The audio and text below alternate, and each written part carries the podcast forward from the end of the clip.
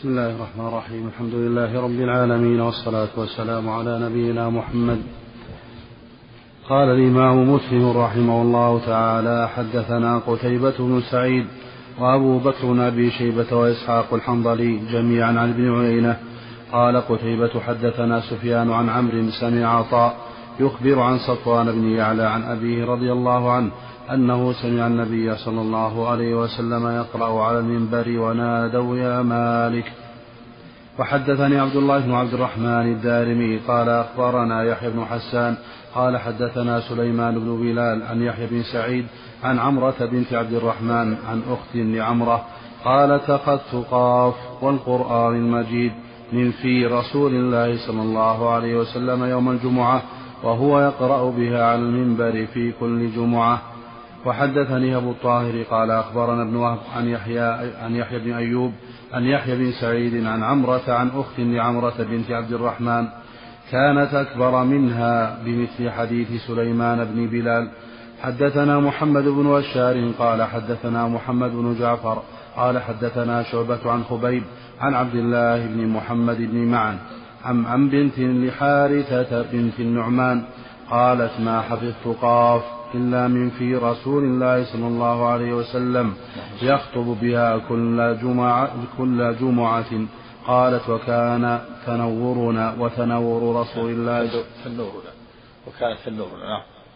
وكان تنورنا وتنور رسول الله صلى الله عليه وسلم واحدا.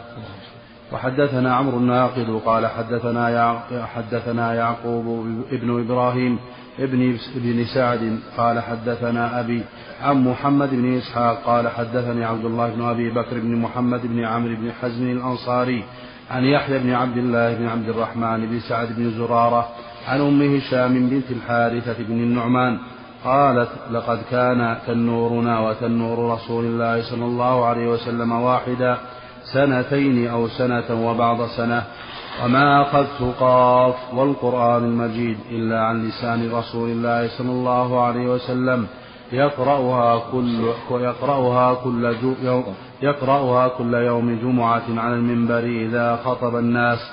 بسم الله الرحمن الرحيم، الحمد لله رب العالمين، صلى الله وسلم وبارك على عبد الله ورسوله نبينا محمد وعلى آله وصحبه أجمعين، أما بعد. فهذه الحديث فيها بيان أن النبي صلى الله عليه وسلم كان يقرأ آيات على المنبر يوم الجمعة يذكر الناس لأن الخطبة موعظة. فيها موعظة وتذكير للناس والقرآن أعظم موعظة. يتلو آيات من القرآن. ونادوا يا مالك. فالخطبة تضمن آيات من القرآن وأحاديث. حديث النبي صلى الله عليه وسلم. ويأمر فيها الخطيب الناس بتقوى الله عز وجل. والعمل بالقرآن والسنة. كان يقرأ قاف القرآن المجيد لما فيها من الموعظة. فيها إثبات القرآن إثبات البعث والمعاد وفيها أمر العباد بالنظر إلى آيات الله والتفكر فيها السماء والأرض والنبات. وفيها بيان مشاهد القيامة. بيان أن الله تعالى يعلم ما توسوس. ما يوسوس به توسوس به نفس الإنسان. تذكير بالموت والجنة والنار. ولهذا كان النبي صلى الله عليه وسلم يقرأها على المنبر. كل من شر يقرأ كل جمعة على المنبر يعني في الأغلب. هذا من باب المبالغة. يعني أنه يقرأها مرات كثيرة. ولهذا قال العلماء ينبغي أن تضمن الخطبة آيات من القرآن. اشترط بعضهم أن يكون فيها آية قراءة آية. والتنور هو الذي يخبز فيه الخبز نعم. مكان الخبز مكان يحفر في الأرض أو يبنى ويخبز فيه الخبز نعم.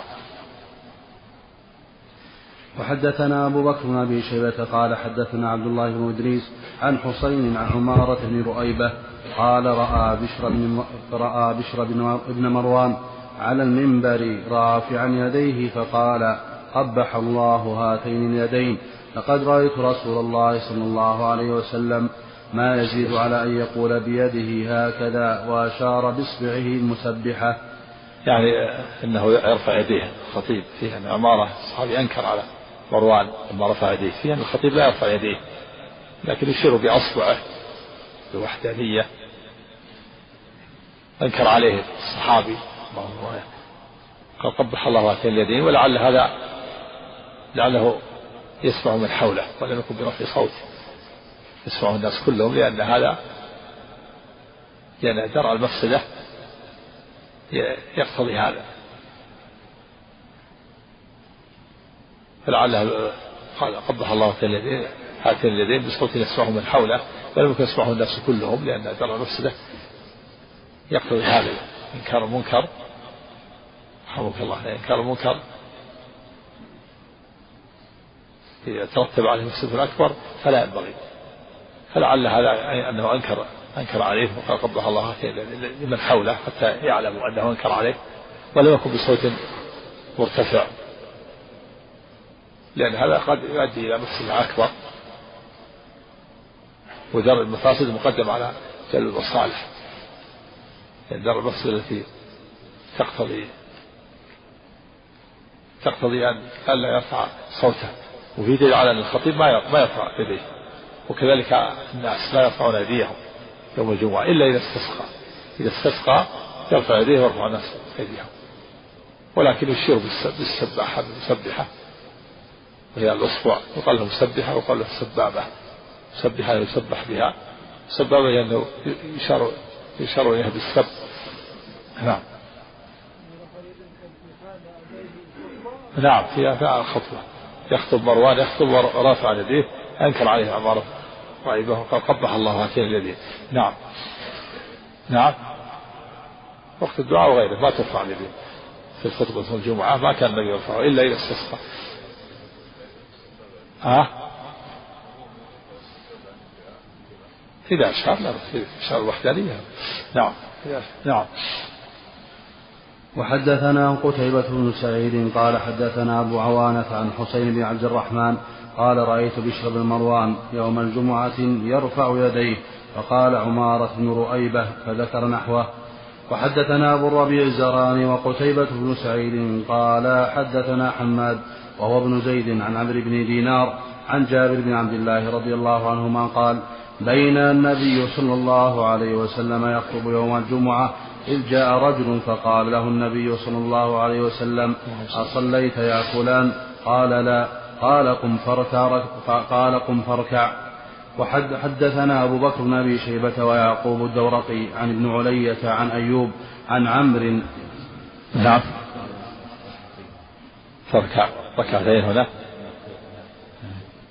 سيأتي في الحديث الأخرى في نص على ركعتين. نعم.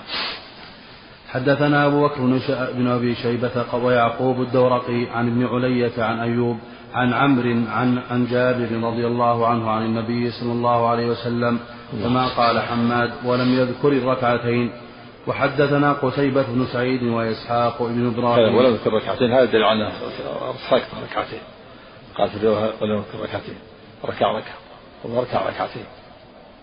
نعم. نعم. سيأتي قم فصلي ركعتين وتجوز فيهما. عن وقال إسحاق أخبرنا سفيان عن عمرو سمع جابر بن عبد الله رضي الله عنهما يقول دخل رجل المسجد ورسول الله صلى الله عليه وسلم يخطب يوم الجمعة فقال أصليت؟ قال لا. قال قم فصل الركعتين. وفي رواية قتيبة قال صل ركعتين.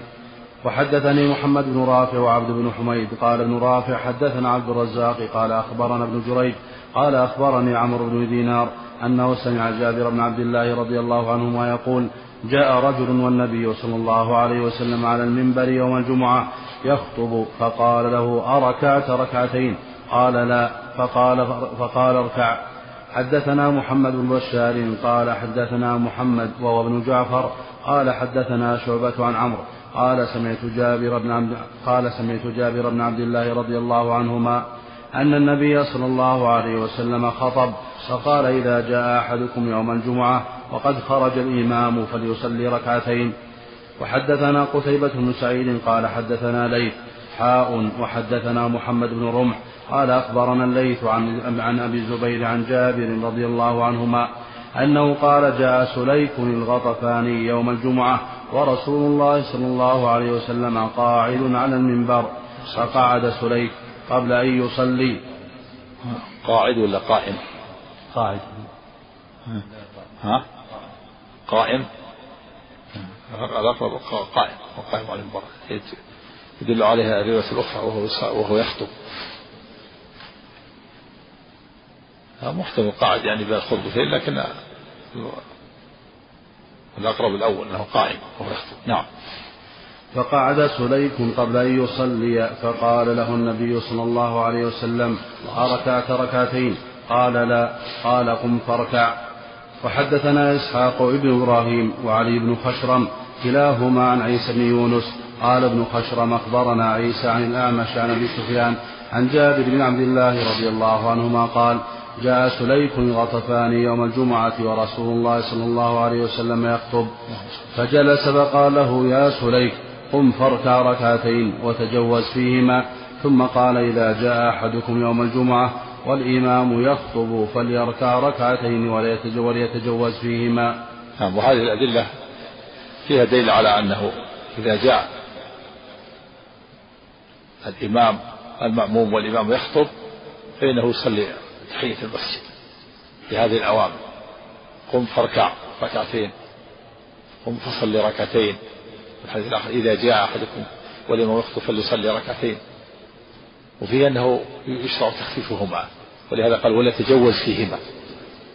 فالسنة لمن جاء والإمام يخطب أن يصلي ركعتين تحت المسجد ولكن يخففهما حتى يتمكن من سماع الخطبة. وهذا من الأدلة الظاهرية على أن تحية المسجد واجبة. قالوا إن هذه أوامر والأصل في الأمر الوجوب. وإذا كان النبي صلى الله عليه وسلم أمر سليك الغطفان أن يصلي أن يصليهما وهو يخطب في هذا الوقت الذي يشرع للمأموم أن يستمع الخطبة والخطبة متأكدة وهي موعظة الأسبوع. ولا يجوز للإنسان أن يتكلم فيها أن يتكلم والإمام يخطب ومع ذلك أمر النبي صلى الله عليه وسلم أن يصلي ركعتين دل على وجوبها. وهو قول قوي. والجمهور يرون أنها مستحبة وليست واجبة وقالوا استدلوا بحديث هل علي غيرها؟ قال لا إلا أن تطوع. لكن الله يقول هذا دليل خاص هذا الأدلة خاص لها أسباب خاصة. الصلاة الخمس هذه هذه الواجبات في اليوم والليلة الصلوات في اليوم والليلة لكن هذه واجب بسبب خاص وهو دخول المسجد. كما أن الإنسان إذا نذر يجب عليه في بنذره فكذلك إذا دخل المسجد يجب عليه أن يصلي. نعم. نعم. نعم. أو مخير إن شاء صلى والمؤذن يؤذن حتى حتى يستمع الخطبة وإن شاء استمع أجاب المؤذن ثم صلى ركعتين وخففهما في أول خطبة. نعم. وحدثنا شيبان بن فروخ قال حدثنا سليمان بن مغيرة قال حدثنا حميد بن هلال قال قال أبو رفاعة رضي الله عنه انتهيت إلى النبي صلى الله عليه وسلم وهو يخطب. قال فقلت يا رسول الله رجل غريب جاء يسأل عن دينه لا يدري ما دينه. قال فأقبل علي رسول الله صلى الله عليه وسلم وترك خطبته حتى انتهى إلي فأتي بكرسي حسبت قوائمه حديدا. قال فقعد عليه رسول الله صلى الله عليه وسلم وجعل يعلمني مما علمه الله ثم أتى خطبته فأتم آخرها.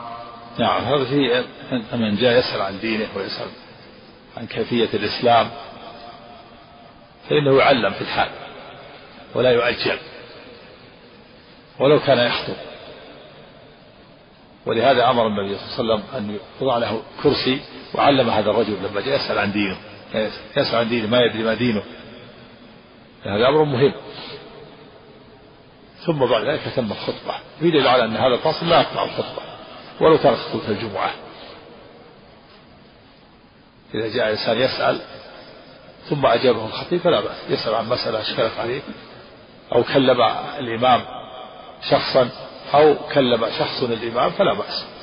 إنما الممنوع أن يكلم المأموم واحدا من المأمومين. أما إذا كلم الإمام فلا حرج أو كلمه الإمام يجيبه. هذا فاصل ولكن لا يؤثر على الخطبة لأهميته. وهذه الخطبة يحتمل أنها خطبة الجمعة يحتمل أنها غيرها. ليس فيها أنها خطبة الجمعة لكن سياق الإمام مسلم رحمه الله لها في صلاة الجمعة يدل, على أنه يرى أنها خطبة الجمعة. نعم. نعم إذا كلم الإمام ما ينبغي الإنسان يتكلم مع الإمام بغير غير مهم. من المعلوم أن الإنسان ما يكلم الإمام إلا في شيء مهم وهو خطب الجمعة. المهم ما هو هذا وقت الكلام غير المهم الخطبة أهم. لكن ما هو لا لا يكلمه إلا بيبلغه مثل ما لما دخل رجل وقال يا رسول الله هلكت. هلكت الأنعام و وجهدت الأنفس. فادعوا الله أن يسقينا. هذا أمر مهم. والنبي يخطب كلمه فاستسقى النبي صلى الله عليه وسلم. أما الشيء المهم مهم يؤجل إلى وقت آخر.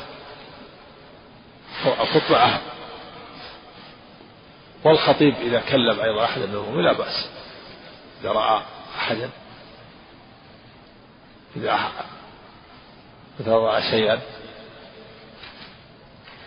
تدعو الحاجة إلى أن يكلم كلم كلم أحد المؤمنين كلم في شيء في إصلاح شيء أو قال مثلا لبعض المؤمنين تقدموا أو تأخروا أو هناك مكان إذا امتلأ المسجد هناك مكان في الدور الثاني أو ما أشبه ذلك من الكلام. أو الإصلاح شيء شيء يتعلق بالمأمومين إصلاح الكهرباء أو ما أشبه ذلك. لا بأس الإمام يتكلم مع مع من يريد. نعم. مو بالخيار هذا كذلك مهم كونه يجيب المؤذن هذا مهم. ويستطيع أن يصلي ركعتين في أول خطبة أول والإمام في أول الحمد لله والصلاة والسلام على رسول الله. نعم. وإن صلى هو فلا حرج. نعم. الله إليك. سياق مسلم له هنا. إن نعم. كان إن, نعم. كان إن كان يرى أنها الجمعة أحسن إليك. يحتمل لكن يشعر بهذا. أحسن إليك. ما قصده أنه يدل على أن الركعتين غير واجبتين بدليل أن هذا الرجل لا يعرف دينه وأنه أتى إلى رسول الله صلى الله عليه وسلم وجلس ولم يصلي ركعتين. ما لا ما في ما في أنه صلى ركعتين. هذا مسكوت عنه تغني عن الحديث الأخرى دلت على أنه يصلي ركعتين. لما صلى قال صلي ركعتين مثل ما قال لسليك نعم. حدثنا عبد الله بن مسلمة بن قعنب قال حدثنا سليمان وهو ابن بلال عن جعفر عن أبيه عن أبي رافع رضي الله عنه. قال قال استخلف مروان أبا عن أبي رافع قال استخلف مروان أبا هريرة رضي الله عنه على المدينة وخرج إلى مكة فصلى لنا أبو هريرة رضي الله عنه الجمعة فقرأ بعد سورة الجمعة في الركعة الآخرة إذا جاءك المنافقون قال فأدركت, فأدركت أبا هريرة حين انصرف فقلت له إنك قرأت بسورتين كان علي بن أبي طالب يقرأ بهما في الكوفة بالكوفة. فقال أبو هريرة إني سمعت رسول الله صلى الله عليه وسلم يقرأ بهما يوم الجمعة وحدثنا قتيبة بن سعيد وأبو بكر بن أبي شيبة قال حدثنا حاتم بن إسماعيل حاء وحدثنا قتيبة قال حدثنا عبد العزيز يعني الدراوردي كلاهما عن جعفر عن أبيه عن عبيد الله بن أبي رافع قال استخلف مروان وأبا هريرة بمثله غير أن في رواية حاتم فقرأ بسورة الجمعة في السجدة الأولى وفي الآخرة إذا جاءك المنافقون ورواية عبد العزيز مثل حديث سليمان بن بلال. السجدة الأولى يعني الركعة الأولى. سمى الركعة سجدة. قرأ في الركعة الأولى سورة الجمعة بعد الفاتحة وقرأ في الركعة الثانية المنافقون. في مشروعية قراءة هاتين السورتين في للإمام يوم الجمعة. مروان كان أمير المدينة لما ذهب إلى مكة استخلف أبا هريرة سأل الخليفة وصار أبو هريرة يصلي بالناس. وكان قبل أن يذهب كان مروان هو اللي يصلي على عادة الأمراء. الأمراء هو يصلون بالناس يصلون الجمعة. فلما ذهب إلى مكة استخلف أبا هريرة فصار يصلي بالناس. يوم الجمعة فقرأ الركعة الأولى الفاتحة والجمعة والركعة الثانية المنافقون. نعم. وسيأتي أيضا أنه يشرع أيضا قراءة سبح والغاشية أيضا. ويشرع أيضا قراءة الجمعة والغاشية. ثلاث سنن في هذا. السنة الأولى كما سيأتي في الأحاديث. السنة الأولى الجمعة والمنافقون. السنة الثانية سبح والغاشية السنة الثالثة الجمعة والغاشية. نعم. وإن قرأ غيرهما فلا قرأ في غيرهما فلا حرج هذا هو السنة هو الأفضل نعم. وحدثنا يحيى بن يحيى وأبو بكر بن أبي شيبة وإسحاق جميعا عن جرير قال يحيى أخبرنا جرير عن إبراهيم بن محمد بن المنتشر عن أبيه عن حبيب بن سالم مولى النعمان بن بشير عن النعمان بن بشير رضي الله عنه قال كان رسول الله صلى الله عليه وسلم يقرأ في العيدين وفي الجمعة بسبح اسم ربي اسم ربك الأعلى وهل أتاك حديث الغاشية؟ قال وإذا اجتمع العيد والجمعة في يوم واحد يقرأ بهما أيضا في الصلاتين نعم في مشروعية قراءة هاتين السورتين يوم العيد سبح الغاشية في صلاة العيد وفي صلاة الجمعة. وإذا اجتمع العيد والجمعة في يوم واحد قرأ بهما مرتين كررهما يقرأ بسبح الغاشية في العيد ويقرأ في الجمعة ولو في يوم واحد. لما فيهما من الموعظة والعظة تذكير سبح اسم ربك الأعلى الذي خلق فسوى والذي قدر فهدى والذي أخرج المرعى. فيها حث الموعظة في آخرها وأنه الأشقى والذي يبتعد عن الموعظة والغاشية هي تقسيم الناس تركب يوم القيامة وتذكر الناس تقسيم الناس إلى قسمين وجوه يومئذ خاشعة ووجوه يومئذ ناعمة والتذكير بالنظر في آيات الله الإبل والسماء والأرض والجبال. نعم. الجمعة الأولى الجمعة والثانية الغاشية. نعم. وحدثناه قتيبة بن سعيد قال حدثنا أبو عوانة عن إبراهيم بن محمد المنتشر بهذا الإسناد. وحدثنا عمرو الناقد قال حدثنا سفيان بن عيينة عن ضمرة عن عن ضمرة بن سعيد عن عبيد الله بن عبد الله قال كتب الضحاك بن قيس إلى النعمان بن بشير رضي الله عنه يسأله عن يسأله أي شيء قرأ أي شيء قرأ رسول الله صلى الله عليه وسلم يوم الجمعة سوى سورة الجمعة فقال كان يقرأ هل أتاك؟ يعني هل أتاك هذه الغاشية نعم. حدثنا أبو بكر بن أبي شيبة قال حدثنا عبدة بن سليمان عن سفيان عن مخول بن راشد عن مسلم البطين عن مسلم البطين عن سعيد بن مخول. أصل اسمه ولا مخول؟ عن مخ... بتشكيل فقط مخول لكنه قال أحسن الله إليه. طبعا مخول في ضم الميم وفتح الخاء المعجمة والواو المشددة هذا هو المشهور الأصفر وحكى صاحب المطالع هذا عن جمهور. قال وضبط وضبطه بعضهم بكسر الميم وإسكان الخاء.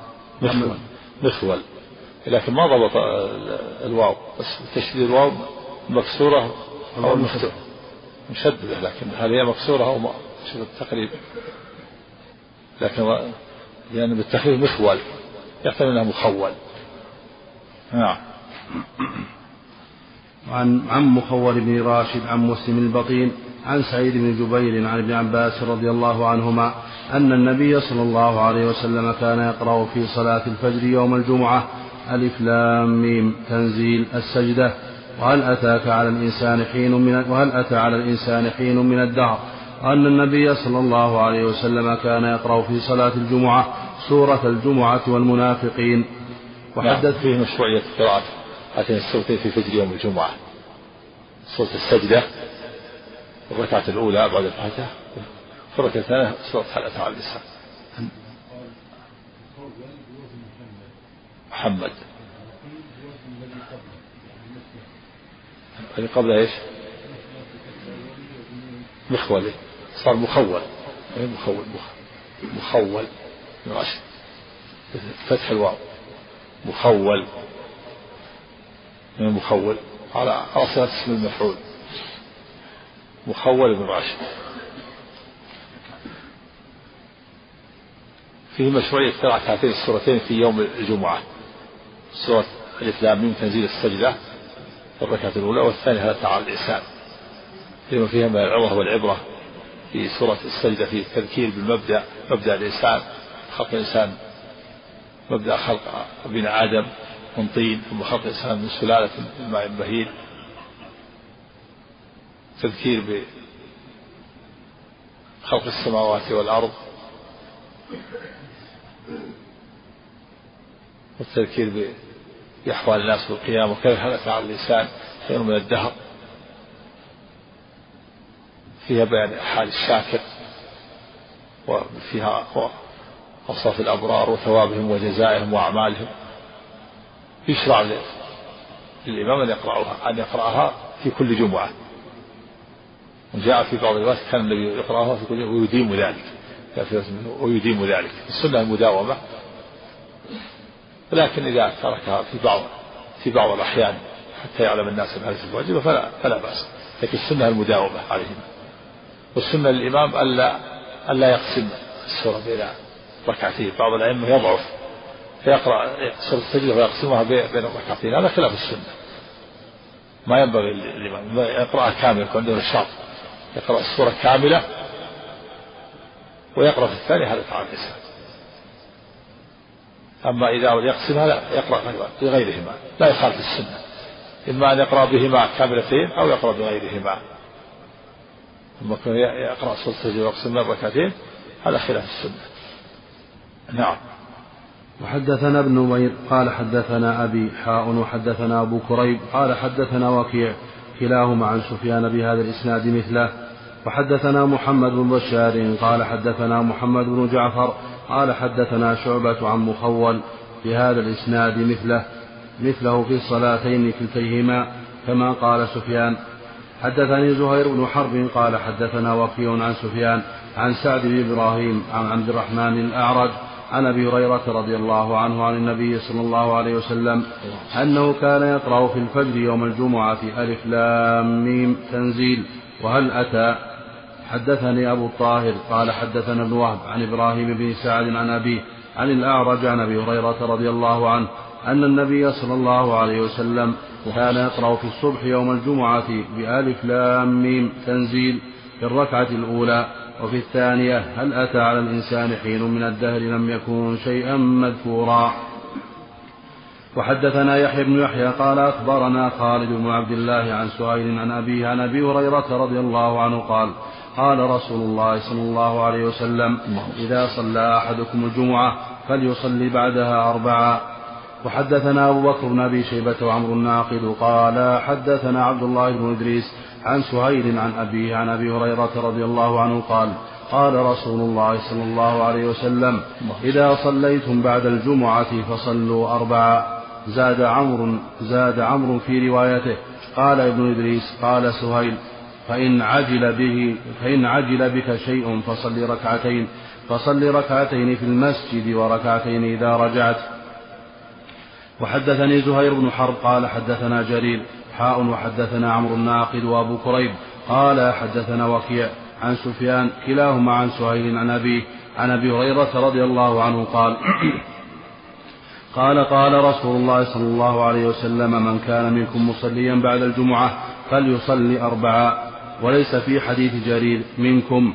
وحدثنا يحيى بن يحيى ومحمد بن رمح قال أخبرنا الليث حاء وحدثنا قتيبة قال حدثنا ليث عن نافع عن عبد الله رضي الله عنه أنه كان إذا صلى الجمعة انصرف فسجد سجدتين في بيته ثم قال كان رسول الله صلى الله عليه وسلم يصنع ذلك. قل سجد السجدتين صلى ركعتين. الركعة تسمى سجدة لأن لأن السجدة أهم أهم أركانها. نعم. وحدثنا يحيى بن يحيى قال قرأت على مالك عن نافع عن عبد الله بن عمر رضي الله عنهما أنه وصف تطوع صلاة رسول الله صلى الله عليه وسلم. قال فكان لا يصلي بعد الجمعة حتى ينصرف فيصلي ركعتين في بيته. قال يحيى أظني قرأت فيصلي. أظنني. ها أظنه عندك؟ ها؟ نعم. نسخة. فيه مخطوطة. إيه. ها؟ المطبوعة أظن لي. قال إيش أعد قال يحيى أظنني قرأت فيصلي أو ألبتة. أظنني قرأت. نعم. قال معناه أظن أني قرأت على مالك في روايتي عنه فيصلي. إيه. أو أجزم بذلك فالحصيل أنه قال أظن هذه اللفظة أو أجزم بها. إذا تقول أظنني على هذا كان نعم. حدثنا أبو بكر بن أبي شيبة وزهير بن حرب. وهذه الأحاديث فيها دليل على مشروعية صلاة أربع ركعات بعد صلاة الجمعة وأن السنة راتبة وليست واجبة سواء صلى في البيت أو في المسجد فالسنة يصلي أربع ركعات بعد الجمعة راتبة. أما قبل الجمعة فليس لها راتبة لكن يصلي ما شاء. يصلي حتى يخرج الإمام ولو مئة لكن ليست راتبة. أما الراتبة فإنها بعد الجمعة يصلي أربع ركعات بسلام سواء صلى في المسجد أو في البيت. بهذه الحديث من من من كان مصليا فليصلي أربعة إذا جاء أحدكم الجمعة فليصلي أربعة إذا صلى أحدكم الجمعة فليصلي أربعة الأوامر. وأما قول ابن عمر إن النبي كان يصلي ركعتين في بيته فلعل هذا كان أولا. لعل هذا كان أولا ولأن هذا من فعل النبي صلى الله عليه وسلم. وهذا قول والقول مقدم على الفعل. كان ابن عمر يروي أنه أن النبي كان يصلي في البيت ركعتين. ولعله رأى ركعتين رآه يصلي ركعتين ولم يره صلى ركعتين الأخرين. أو أن هذا كان أولا. وبكل حال فالقول مقدم. الأوامر هذه أوامر. القول مقدم على الفعل. إذا جاء أحدكم الجمعة فليصلي أربعا بعض العلماء جمع بينهما والحنبلة وغيره قال إنه إذا صلى في المسجد صلىها أربعة وإذا صلى في البيت صلى ركعتين. يعني يعني أراد يجمع بينها. لكن قوله النبي من صلى من إذا صلى أحدهم فليصلي أربعا نعم يشمل في بيته أو في المسجد. من كان منكم مصليا فليصلي أربعا ولم يقل إذا كان في المسجد ما قيد في المسجد. دل على أن السنة صلاة أربع ركعات في البيت أو في المسجد. نعم. لا بعد الجمعة. نعم. سنة راتبة. في البيت أو في المسجد. لكن صلاة في البيت أفضل. جميع النوافل الصلاة في البيت أفضل. نعم. نعم مثل ما قال سهيل. إن عجل بك صلى ركعتين في المسجد وركعتين في البيت. لا لا بأس. إذا صلى ركعتين في البيت بقي عليه ركعتين كمل. نعم. نعم؟ ما ما أذكر هذا الحديث أنا في مسلم نعم. أربعة. ما في ست. نعم. نعم. هذه الست جاءت بعد المغرب. نعم. صلى الله عليك بعضهم قال بأن النهي من صلاة ركعتين في المسجد حتى لا تشبه بصلاة الجمعة. هل هذا له وجه؟ ما ما ما, ما تشبه. أقول كون ركعتين. أنا أقول ما تشبه. المهم أنه يصلي صلي أربع ركعات في, أي مكان. الحمد لله نعم. حدثنا أبو بكر بن أبي شيبة وزهير بن حرب وابن نمير. قال زهير حدثنا سفيان بن عيينة. قال حدثنا عمرو عن الزهري عن سالم عن أبيه رضي الله عنهما أن النبي صلى الله عليه وسلم كان يصلي بعد الجمعة ركعتين. حدثنا أبو بكر بن أبي شيبة قال حدثنا غندر عن ابن جريج. قال أخبرني عمرو بن عطاء بن أبي الخو...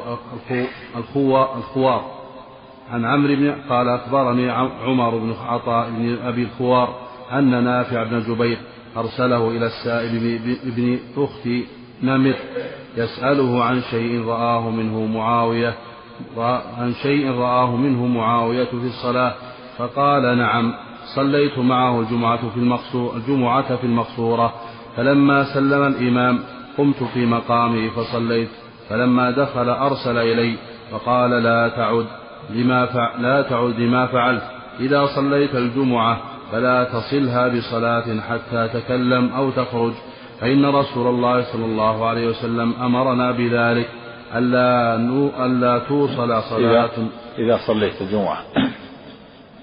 إذا صليت الجمعة فلا تصلها بصلاة حتى تكلم أو تخرج. فإن رسول الله صلى الله عليه وسلم أمرنا بذلك ألا ألا نوصل ألا توصل صلاة حتى نتكلم أو نخرج. نعم. في في على أن على أن المصلي لا يصل صلاة الجمعة إلا بالصلاة حتى يتكلم ويخرج يتكلم يعني يسبح يهلل يكبر هذا الكلام. ثم يقوم يصلي ركعتين. أما أن يصلها مثل ما يفعل بعض الناس بعض الإخوان من الوافدين مجرد مجرد ما يسلم الإمام يقوم يصلي ركعتين بعضهم ما يتكلم يقوم ويصلي. هذا المنهي عنه. السلام عليكم ورحمة الله. السلام عليكم ورحمة الله. الله أكبر. هذا وصلة. وصل صلاة بصلاة بدون كلام. وهذا هو المنهي عنه. بينما يفصل بين هذا. يقول استغفر الله أستغفر الله أستغفر الله. ويهلل فلا بأس. أو يخرج. ومن هنا يتبين أن السؤال سأل عبد الله أنه يزول المحذور إذا إذا تكلم أو خرج فهو صلى ركعتين ولا يشبهها بالجمعة. لأن المنهي عنه؟ أن يصلها ب أن يصل الصلاة بالصلاة بدون كلام أو خروج. فإذا تكلم سأل المحذور ولا صلى ركعتين ولا تشبه ولا تشبه بالظهر نعم. لهذا الحديث. فلا يصلها بالصلاة حتى يتكلم أو يخرج. نعم. نعم. عام حتى غيرها. لكن هذا في الجمعة لكن غيرها كذلك. الحديث حديث معاوية عام. قال إيش؟ أن الرسول قال إيش؟ قال قال تعد لما فعلت. إذا صليت الجمعة فلا تصلها بصلاة حتى تكلم وتخرج. فإن رسول الله صلى الله عليه وسلم أمر أمرنا بذلك. ألا توصل صلاة حتى نتكلم ونخرج. ألا توصل صلاة نعم. ألا توصل الجمعة وغيرها. حتى يتكلم ويخرج فإذا سبح استغفر ثلاثا وسبح خلاص فصل الصلاة فصلها. أو أو قام من مكانه مكان آخر ولو لم يتكلم كفى كفى هذا. أحد أمرين إما أن يتكلم يستغفر ويسبح أو يقوم من مكانه ينتقل إلى مكان آخر ولو كان ساكت ولو ما استغفر. لكن هذا نادر. يعني يكون الإنسان يقوم ولا يقول استغفر الله ولا مرة ولا مرة ولا ثلاث. ويصلي هذا يعني نوع من الجفاء. يقول أستغفر الله أستغفر الله. ولو وهو واقف يفصل فريضة عن النافلة باستغفار لكن لو قدر أنه قام ولا تكلم سلم وقام وانتقل إلى مكان آخر وصلى زال المحل لأنه انتقل. المحذور أن يكون في مكانه ولا يتكلم. فإذا فصلها بكلام أو انتقال يعني خروج من مكانه زال المحذور نعم. نعم النافلة بعد الفريضة نعم. كذلك الفريضة إذا إذا جمع بين الصلاتين كذلك لابد يستغفر. ما يصل صلاة الصلاة عام الفريضة هو النافلة. إذا جمع بين الظهر والعصر وبين المغرب والعشاء استغفر واستغفر الله استغفر الله استغفر الله يأتي بالثاني. نعم. لا بأس. أقول لا بأس ليست واجبة سنة.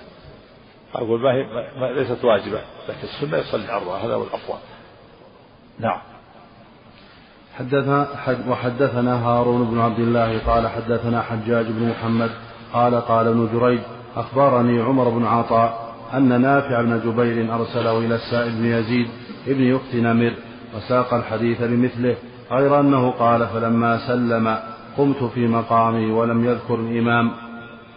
كتاب صلاة العيدين. نعم. سلامين سلامين سلامين لا. أقول لا ما هو واجب. الجمهور ما يرون أنه واجب في هذا المسجد. لكن هذا مجمل. أقول مجمل. ما فيه أنهم لم يصليا ولا صليا نعم.